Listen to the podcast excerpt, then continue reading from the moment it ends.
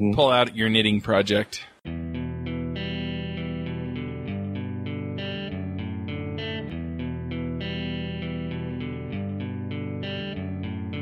This episode is sponsored by Hired.com. Every week on Hired, they run an auction where over a thousand tech companies in San Francisco, New York, and LA bid on Ruby developers, providing them with salary and equity up front. The average Ruby developer gets an average of 5 to 15 introductory offers and an average salary offer of $130,000 a year. Users can either accept an offer and go right into interviewing with the company or deny them without any continuing obligations.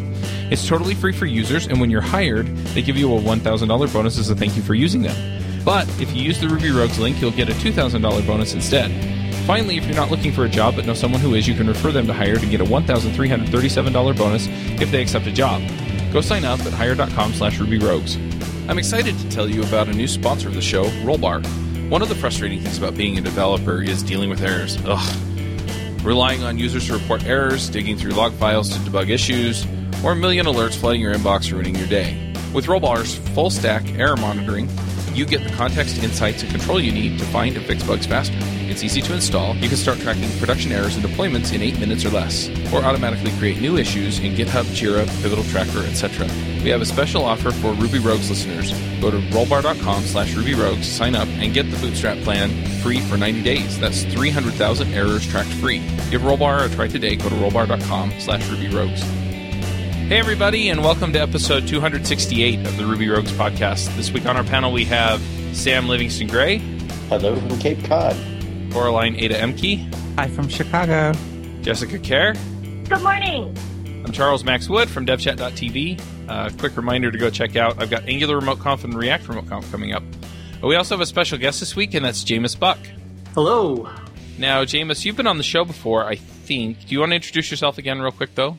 Sure, be happy to. I'm Jamis Buck. I uh, write software, unlike most of the people listening to this, I'm sure.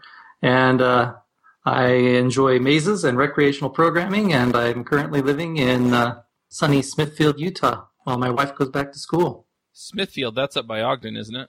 It is. It's north. It's closer to Logan. Oh, okay. Ah, the Utah connection. Strikes Yes. again.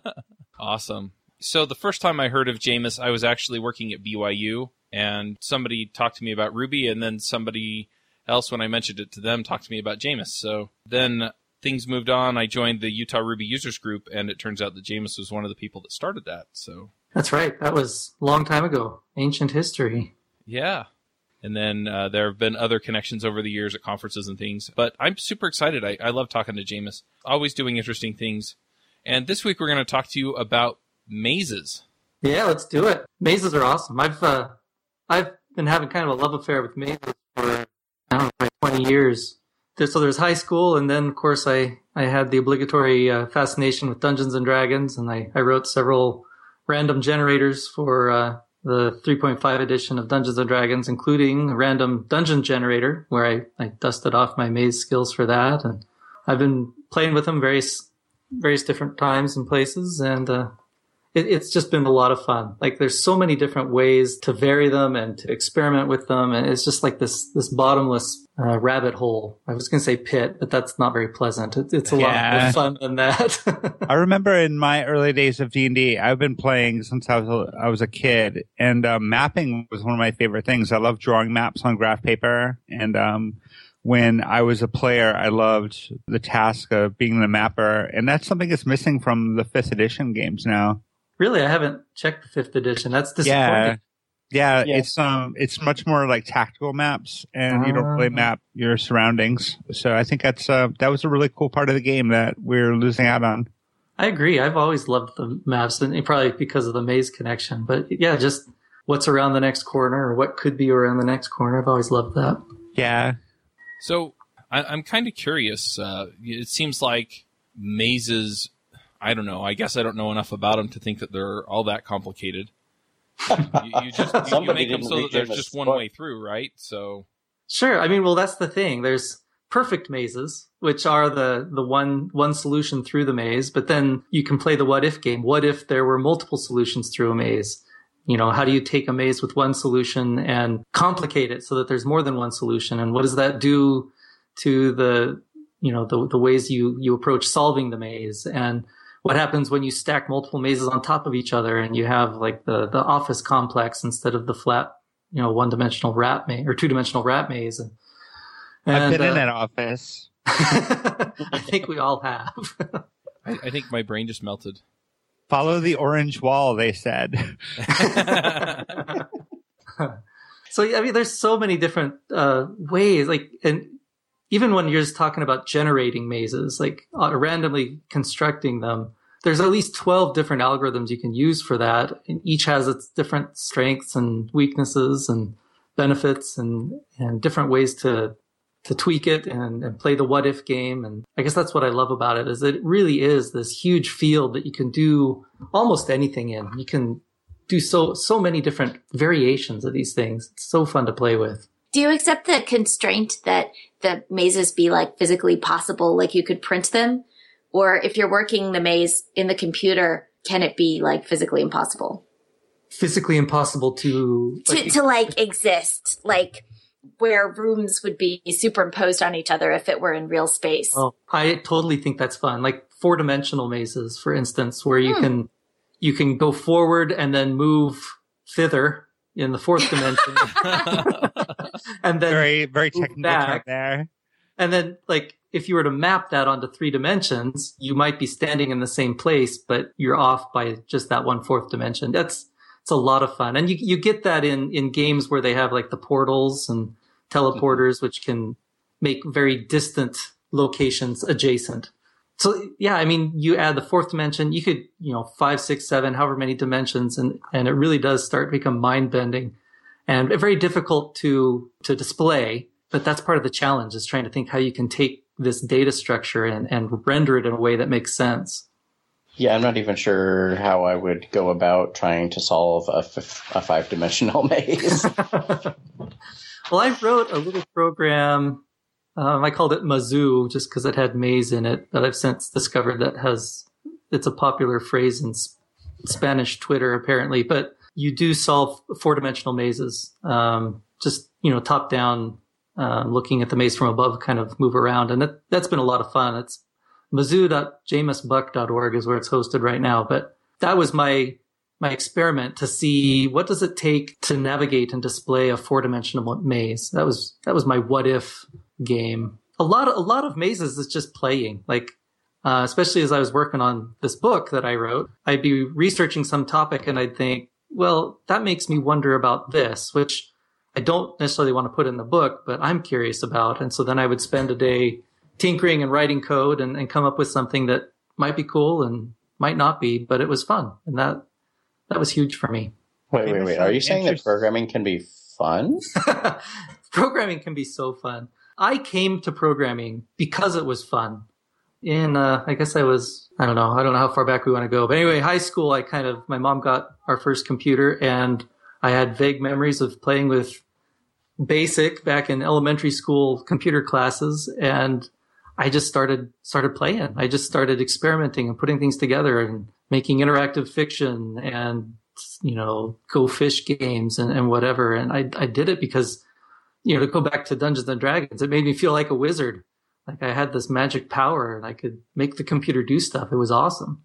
I think it's interesting that you bring that up because for me, you know, I kind of have the same feeling about programming, or at least I did when I started. And sometimes it's easy to forget that and think, oh, well, I have to build something that's useful or, you know, that fits the parameters that I'm getting from my client or my boss instead of realizing that, yeah, I can do something that's totally pointless that just stretches my brain in a way that I find enjoyable.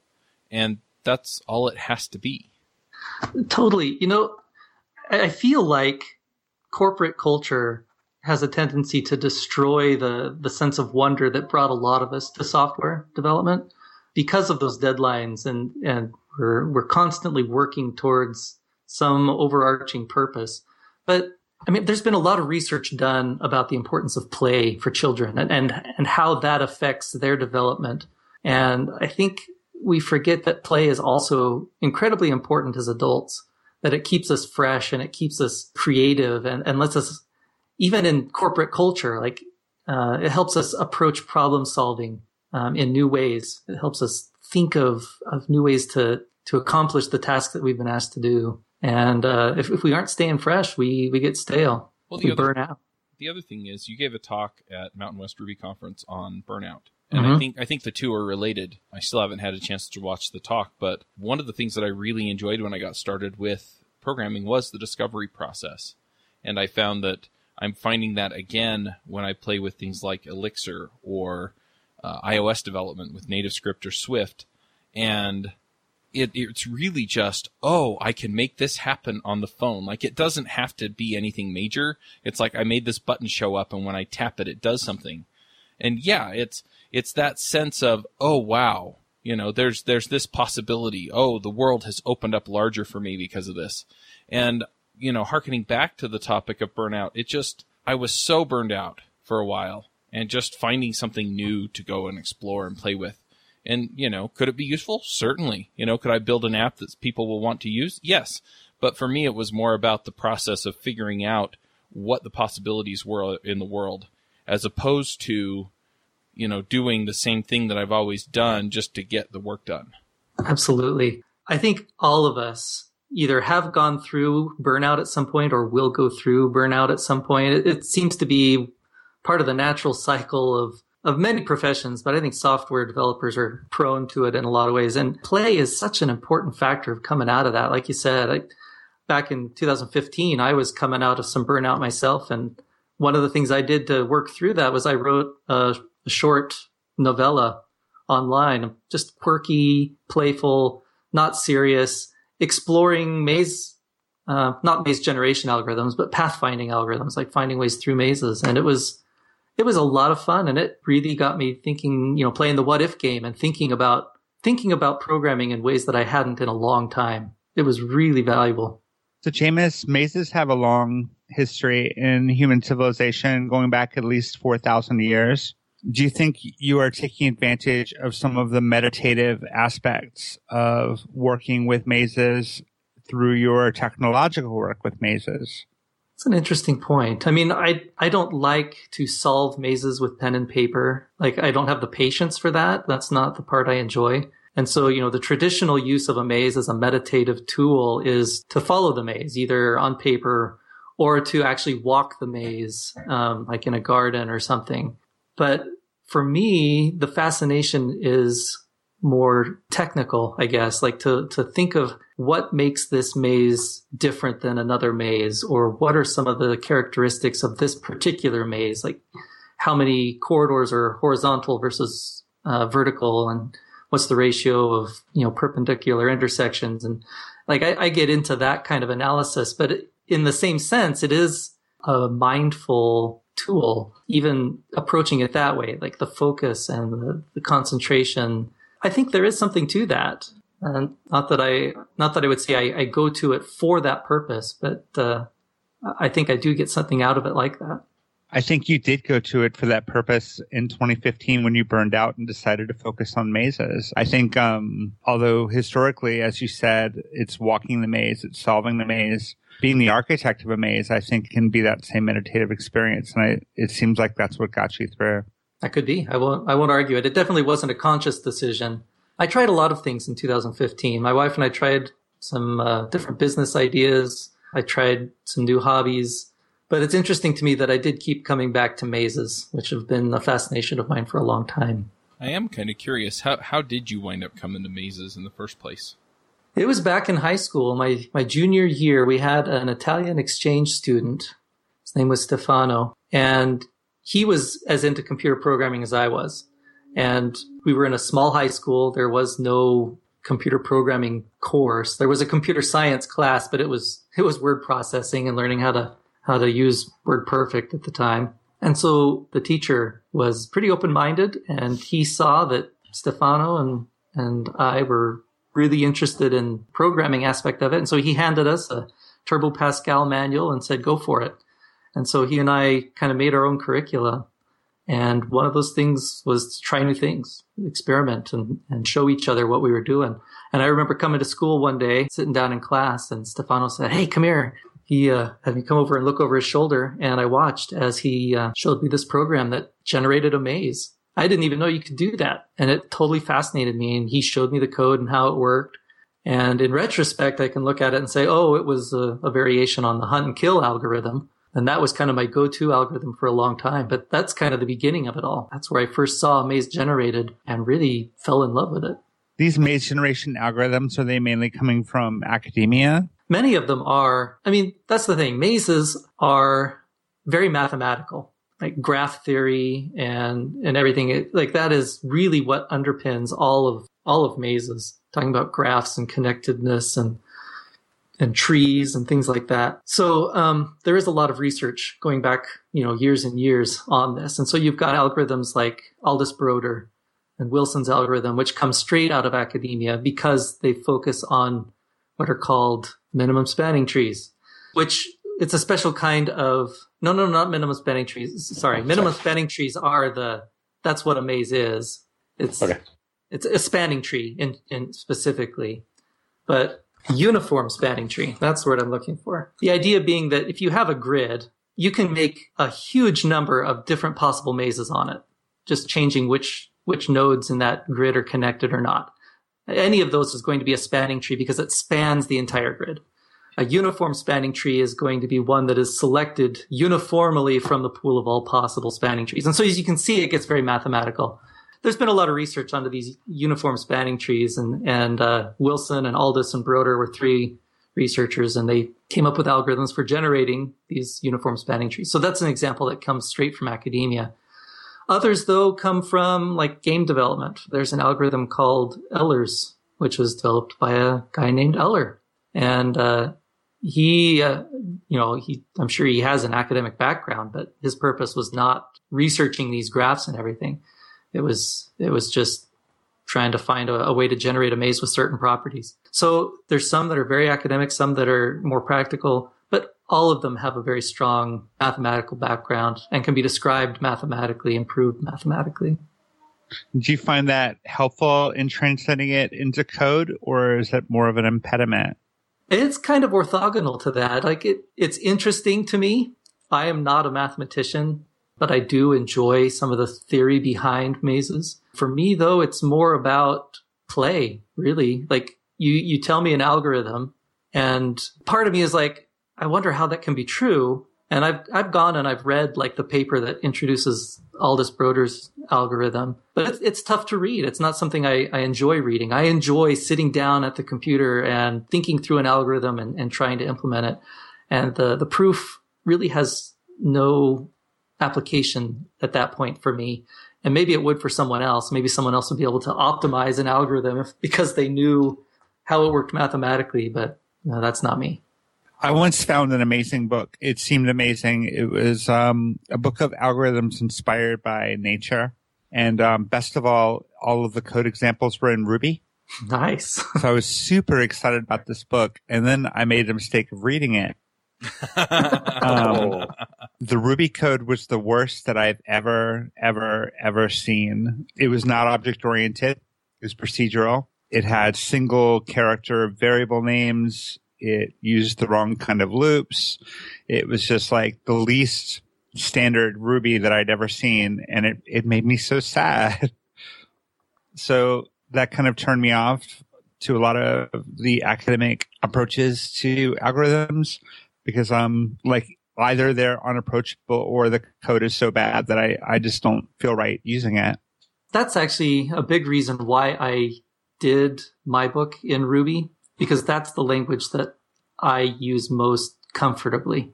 I am familiar with the idioms. I'm familiar with best practices. So I, I hate that phrase. I felt a lot of pressure to do it in another language like C sharp or something where, or C++ where, you know, more of the gaming community, developer community is going to be using that. But I, I felt I would, I would slaughter it like, like you're describing happened with Ruby. Well, plus you Um, wanted it to be fun. Exactly. And, and Ruby is fun. It's totally fun.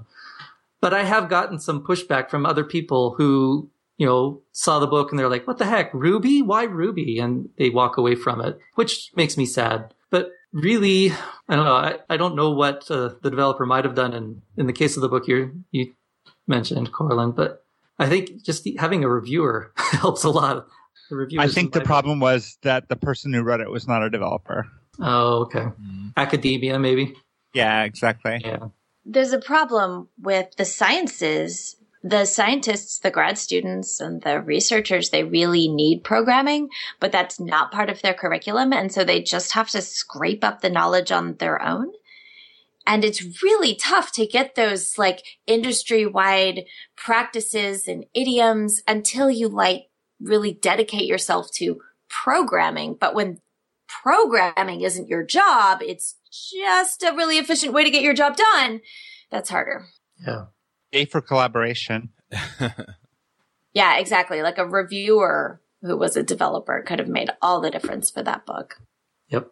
I mean, even me, like where I've been coding in Ruby for 15 years, my reviewers were still invaluable to me to suggest better ways to do this or, you know, maybe find a clearer way to do that. And in the end, I think it came out really well. Probably in a large part because, I mean, I say at the front of my book that I, I'm not a mathematician and I'm going to avoid math speak and proofs. And it really, I wanted to focus on the fun and how mazes can be fun. And I think that influenced a lot of how the code came together and built on itself.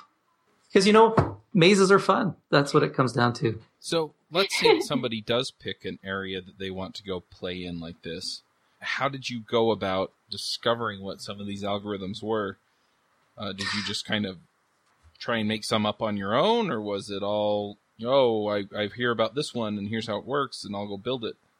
Well, for a long time, I only knew this hunt and kill algorithm, which the idea is you you have a grid and you you start somewhere, you, you just pick a starting point randomly, and then you do a random walk, which means you just choose north and you go north and then west and, and then north and then east and east and south. You just pick a random path through mm-hmm. it until you dead end, until you can't go any other way. At that point, you switch to hunt mode and you go to the top and you hunt for a location, a cell that is adjacent to, that, that is not visited, but which is, is adjacent to a cell that is visited. And then you pick it up from there.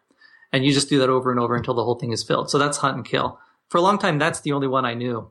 And so I wanted to do an article about it back in 2010 on my blog. And so I wrote a, a post about hunt and kill. And as, as I was doing that, I did some research and I came across a site called Think Labyrinth. It's a site by Walter Pullen. And he has, he's, he's written some software called Daedalus, which is only Windows only. So I've never actually used it, but it's pretty amazing from the description. It does everything maze wise. He's also got a site, a few pages on there that describe maze algorithms. And he doesn't describe the implementation of them, just how they work. And so that was a good jumping off point for me to say, oh, okay, let's, let's jump into this. Let's see if I can figure out this algorithm, binary tree or Sidewinder or, uh, Eller's algorithm or, or any of those. And that series of blog posts that I wrote in 2010, 2011 really were the core of me discovering all these other algorithms and playing what if, like looking at it and going, okay, how, how does this one work? How do I implement that? What if I do it this way? What if I do it that way? And it was a lot of fun. I found it interesting uh, looking through the uh, framework that you came up with for the book of you know a grid that contains cells and wires those cells together because I don't know uh, probably about 10 years ago I was working on a project in college and uh, I wound up with more or less the same structure that you had but I had come at it with a with a different goal which was to explore the concept of modeling diffusion and it was it was just kind of funny how we uh, to notice how our, our brains sort of gravitated to that same sort of shape because that's kind of what you get when you think about these things yeah, great minds think alike, or great grids look alike, or something. Um, it was uh, interesting just to see the fundamental shapes sort of like poking through. Well, it's interesting because when I was writing the posts, the blog posts back in 2010 and 11, like I was focused on accomplishing it a different way. Like if you read those articles, I do a lot of bit manipulation. Each cell is an integer and the connections are the bits between them. And so it oh, was pretty low level, which lets you do it pretty efficiently in a lot of ways. But I've really found that if you model the actual cells and the connections between them, the algorithms shine through really, really well. And uh, that made the book a lot easier. Like it made the code a lot easier to explain in the book, and uh, it's a lot more flexible in a lot of ways. I can see a lot of implications for using a graph database for storing the information about the um, about the cells and their connections to each other. Have you experimented with something like Neo4j for that? Not for that. That's interesting. I, have played with Neo4j a couple of times on on other things, but yeah, that you, you've got me wondering now, because I mean, all all a maze is it's like like we said, it's a it's a spanning tree, and so it's just connections between cells, and uh, you get a different maze depending on on how you you build or remove those connections. Yeah. I built a rudimentary, I don't know if it qualifies as a maze. Um, I have this IRC bot that I was trying out. It was like my playground for a long time. Her name is Alice. And, um, one of the things built into Alice was a sort of copy of the, the Hunt the Grue game from the old days. So there was a series of rooms and every room had a series of exits. And so rooms were connected to one another and there was stuff in each of the rooms. Some of it was like for interacting with like, um, non-player characters that you could talk to. Some of it was items that you could just collect for the fun of it. And some of them were weapons. And some rooms were dark. And if a room was dark, there would be a chance that a grue would be in the room. And if you didn't have a weapon, then the grue would eat you and the maze would reset and you'd be assigned the cursed fruitcake and um, I found that just keeping track, it was generated on the fly. So as you moved east, I would create a new room to the east and decide what its exits would be. And it was really, really complicated keeping track of like the neighbors of a given room. Had it, had they been seen before? Like what the connecting exits would have to be. That was non-trivial. I was really surprised. Yeah, I'd be I'd be curious to to hear more about how you went about that because like, I, I describe 12 algorithms in my book, but I think everyone can come at it a different way and come up with, with new ways of thinking about how these are built and generated. And every single one of them has different strengths and different challenges. And uh, I love hearing about how people come up with ways to generate mazes because it's it is fascinating to see how their thought process arrived at it. I'm sure I did it in the most primitive, most naive, most expensive way possible. I was really proud of the fact though that Alice would generate an SVG of the map as it was explored. So from IRC, you could enter a map command and Alice would give you the URL and you go to the map and um, you'd see it laid out graphically and um, you could mouse over the rooms and get like description of its contents and everything like that. So you could kind of retrace your steps. So it was a fun exercise cool. Uh, that fun is the key word for that. Like I, I hear that and I'm like, that would be fun.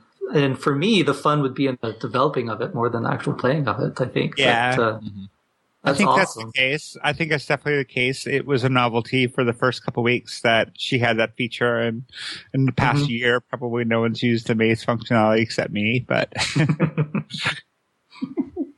I wonder a little bit, Jamis, if you worry that because I've seen people that get into some problem space like this and then they realize that somebody else has already been there and done it. Do you worry that some people are going to get into this and then go, "Oh, but Jamis has already done mazes, so I'm going to do something else"? I don't because it's like saying, "Well, Chuck's already done programming, so I'm going to go." You know, like there's no point. Everybody because, else is breathing oxygen, so I'm right. because there's so like in in the as I was working on this book, it, it struck me that there are an infinite different, an infinite number of ways to vary these algorithms. You can play with each one of them for days and days and days. And yeah, someone else might have played with it in similar ways, but you're going to come at it from a different perspective than someone else would. And you might think of a, a novel way to, to display the maze or a novel way to to to generate it with some new feature or attribute by var- by uh, varying the the algorithm in some way. And it, it's a playground. It really is. It's like if someone's already on the monkey bars, well, go play on the swings. You know, go run around in the the bark chips for a while, and and uh, just find a find an area that interests you. And it doesn't matter if there's other people playing there or not. I almost feel like the premise of that attitude too is the idea that it's not worth doing if you're not going to be the first and you can't like tack your name on it. Whereas I feel like the point of playing with this kind of thing or whatever whatever catches your fancy is not so much what you bring to the field, but what the field does to your brain and what thinking about this stuff gets you. Absolutely. I think that's an awesome way to put it. Because it is play. it's just play. And if you're doing it for recognition, it's rapidly going to stop being fun. And uh, there's room for that. Like if you want to come up with some new maze algorithm and get it published in a journal somewhere, then go for it. But there's so much room for just playing in these for the fun of it. I think we've just captured extrinsic versus intrinsic motivation. I have to. I, I'm also wondering. You mentioned that there are infinite uh, ways to vary these algorithms. So, do you get to the point where you're like, yeah, I'm not enjoying mazes as much as I did because I've been doing it for a while, or because I don't feel like there's enough new that I have haven't explored yet. And then do you move on to something else? Yeah, I mean, honestly, after I finished my book, I kind of put mazes aside for a little while because I had been so immersed in it for like eight months that I, I needed a break, and that's normal, right? You're uh, maybe maybe it's not normal for other people, but it's normal for me. I I dive really deep into something for a brief period of time, and then I come out and I want to do something else. For instance, uh, there was a time where I was fascinated by Celtic knots, and I was reading about different algorithms for for producing Celtic knots. And I, I wrote a prototype of a program that would generate and render Celtic knots and got it kind of working and then moved on to something else. And, you know, I've played with chainmail and I've played with, you know, I've done knitting and I've, I've done wood carving and it all kind of comes and goes for me, but it, it all kind of adds to who I am. And mazes are, are part of that too. Like I keep coming back to mazes and then I keep going away from them, but they're there now. They're they're part of my toolbox, part of my my playground. I'm curious if um, you've limited yourself to implementing known algorithms, or if you've ever said, "I'm going to ignore the the math on this. I'm going to ignore the algorithms on this, and I'm just going to try something and see where it leads me." I have. I've I've done kind of a hybrid too. There have been a couple of algorithms that I've done where I've taken an existing algorithm and said, what if we did it a little differently? And I've come up with um, some novel novel ways of approaching maze generation. Um, there's other times where, and I'm less successful at this, where I'll say, this is the kind of maze I want to end up with. How would I generate that? And uh, like I said, I haven't been very successful at that. I, I, guess maybe I'm not that kind of a programmer as much as experimentally, uh, what's the word? To, to take something that already exists and, and change it into something else. But uh, both ways are fun, and I've had conversations two, with people. You mentioned two different ways of exploring there. One was start with something and find out what happens if you do it, and the other was start with a goal and try to get there. And I think it's kind of inherent in play to start from what happens if I do this as opposed to I want to get there. Where at work, you typically have a goal that you need to try to get to. And that's not nearly as much fun. And it's also not as easy. And you don't get as many cool surprises. You're right. I, I, I think both of them have benefits and it depends on your personality, you know, which one you're going to gravitate to. Some people are the inventors and some people are the tinkerers. And I think I'm a tinkerer and I, I find a lot of, a lot of joy in digging deep into the internals of something and seeing how it works and then and then saying what if? I, love playing what if. Like just in ruby recently i've been digging into the syntax and and looking at something and saying oh okay well what if we do it this way? Like i wrote a, a post recently. It says well if statements in ruby are actually expressions and the condition for an if statement is an expression so what if you put an if statement in the condition of an if statement what is that? What happens? What does that mean? And and I kind of followed that rabbit hole. I, I that's Don't the cross kind the of, streams. yeah, that's kind of what it did in my head. But it's that's the kind of exploration I, I really enjoy right now. For some reason, I just got the idea of generating a maze based on the AST of a program. Crazy yeah. idea. You, you should generate the right maze based on the AST of your maze program. that, Very meta. That would be awesome. that would that would actually be a really cool way to uh, to think about a computer program. Yeah, you Somehow, could actually encode the entire thing as a maze. As a maze. Yeah. See, now I'm not going to be able to sleep tonight because I'm going to be trying to think about how you would do that. and for listeners who don't know, AST is an abstract syntax tree. It is a tree based view of the logic of your program. it's an intermediate step between um, the interpreted language and compiling it down into um, machine something the machine will understand. Yeah, and it's a it's a data structure that you can use either to generate a compiled representation of your program or to interpret it on the fly. You know, and it's interesting to think about a, uh, an abstract syntax tree and how you you execute an uh, an AST, like interpret it by following the nodes down. It's got a lot of similarities to you know navigating a maze because a maze is a tree. And anyway, got me thinking. Don't take that code, or you'll make your computer crash. For this code review, I'm going to see a maze with a race condition. nice. well, if you end up doing that, tweet at me because I would love to see that. Yeah, well, likewise. well, I, I, I'm I'm puzzling through like what that would what that would mean. I've given you food for thought and probably You have. the interview.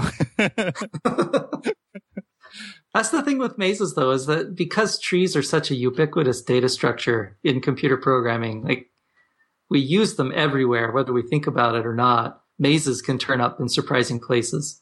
Fractals, you know, like tree-based fractals, and you know, you can you can wind up with mazes that get uh, progressively finer and finer resolution. You open a, a door and go into a room, and boom, there's another maze, and you have to n- traverse that, and boom, you find another room with another maze in it, and it just keeps going down and down. It, it, there's so many different ways to think about these.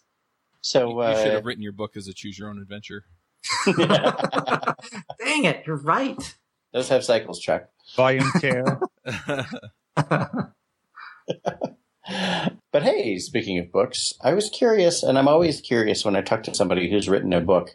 Um, everything that I've ever heard suggests that writing a book is this grueling thing. Um, I've noticed, for example, that everybody who is married and writes a book makes sure to call out how uh, loving and supportive their spouse was.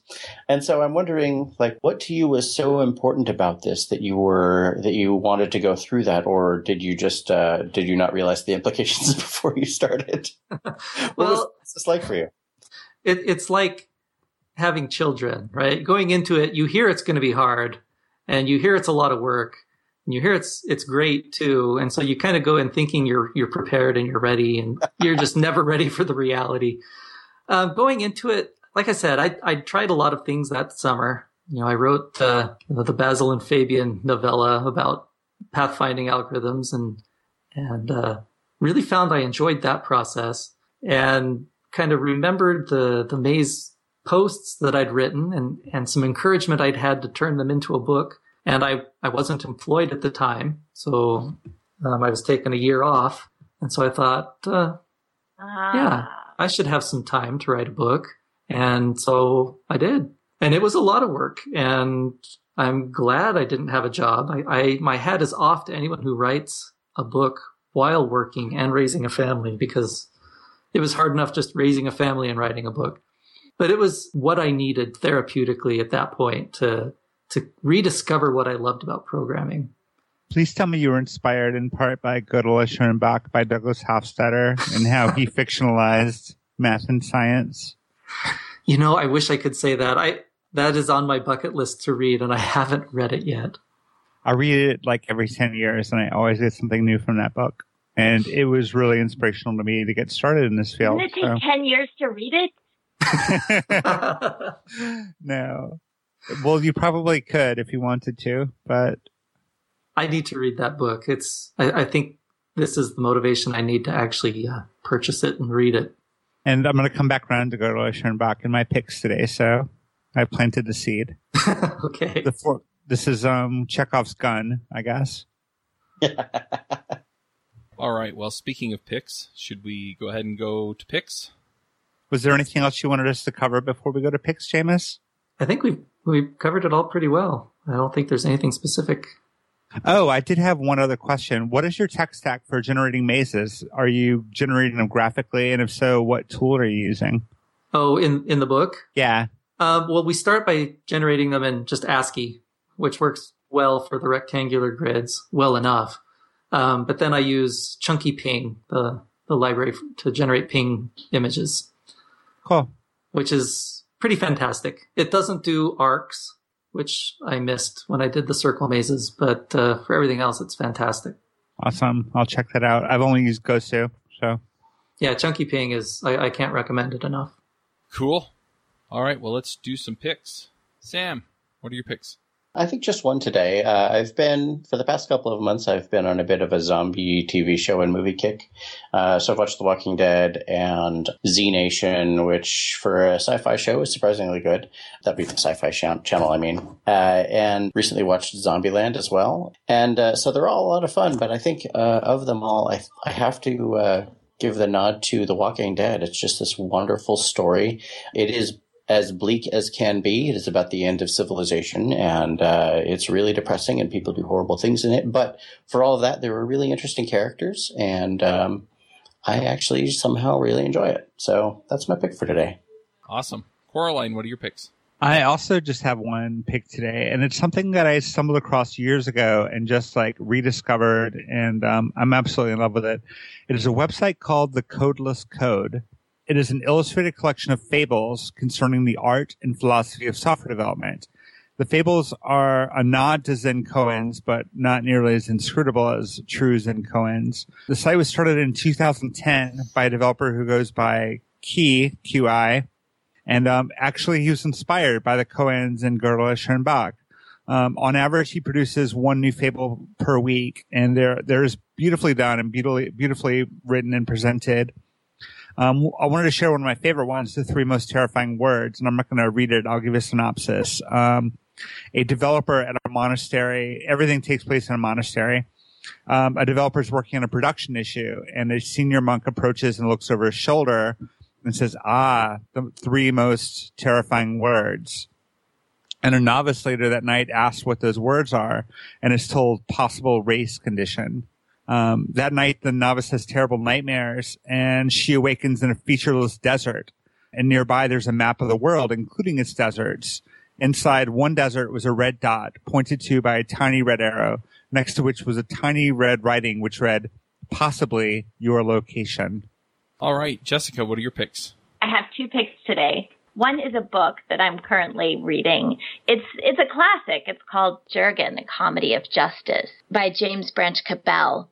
And it was written like in like 1919 and it was like the source of some big scandal because it was it, it like talked about sex a bit and then the like the edition that i was looking at was published in the 60s and it's classified as adult fantasy which it's totally not what we would call adult fantasy now, but apparently, you know, it's like set in a fantasy world with like its own pantheon, but it's not for kids. And that was apparently enough to classify it as adult fantasy back in the day.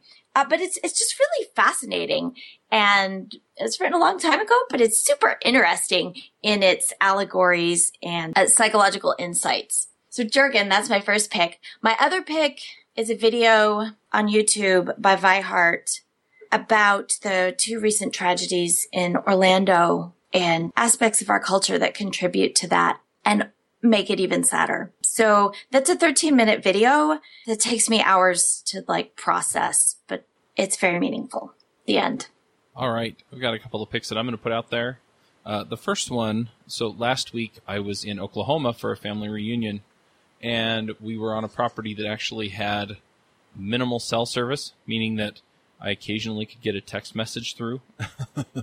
uh, if you tried to call me, it would just tell you no. Um, and if I tried to call out, it would tell me that I didn't have a connection that would work. And there was no internet. And so, you know, for three or four days, I was just out there with, with no connection whatsoever. And I have to say that it was, it was very, very nice. And so if you're looking for an opportunity to break up some of this um, burnout, having a complete change of pace to the point where you can't even you can't even do the things that you would do to, you know, that even resemble what you normally do for work or whatever. Uh, it was really nice, and I, you know, I got to spend a lot of time with my family and things like that. And so, you know, I'm definitely just picking that where you completely disconnect. A few other things we did out there that were just fun is we went out on jet skis and we actually uh, there was a small lake there, private lake, and so we just were out on the jet ski, put the kids on tubes, and dragged them around the lake, and that was a lot of fun. And so just just being outdoors is another pick. And then lastly, we went out, we shot shotguns and rifles. My son, you know, shot his BB gun. And anyway, it was just a ton of fun just getting out there and, you know, just shooting rifles. So, uh, and shotguns. So I'm going to pick that as well. Jamis, what are your picks? All right, so I've got a couple of picks. One, it's the Productive app for iOS, and it has changed my life. I have to say, I've been using it for probably nine months now, and it is exactly the way that I need to think about scheduling my day. Calendars and planners have never done anything for me. Trying to schedule when something's going to happen every day is like torture. I, I hate doing that. But productive just lets me say, these are the things I need to accomplish today or each day. And it, it, specifically, it's about things you're going to do every day. It's about building habits. And some of the habits I've put in there, I have done every day without, without breaking the chain for like seven, seven, eight months. It's been really amazing. The other pick it's kind of the opposite end of the spectrum, how to waste time. Um, Kerbal Space Program is my crack. I seriously cannot stop playing this game.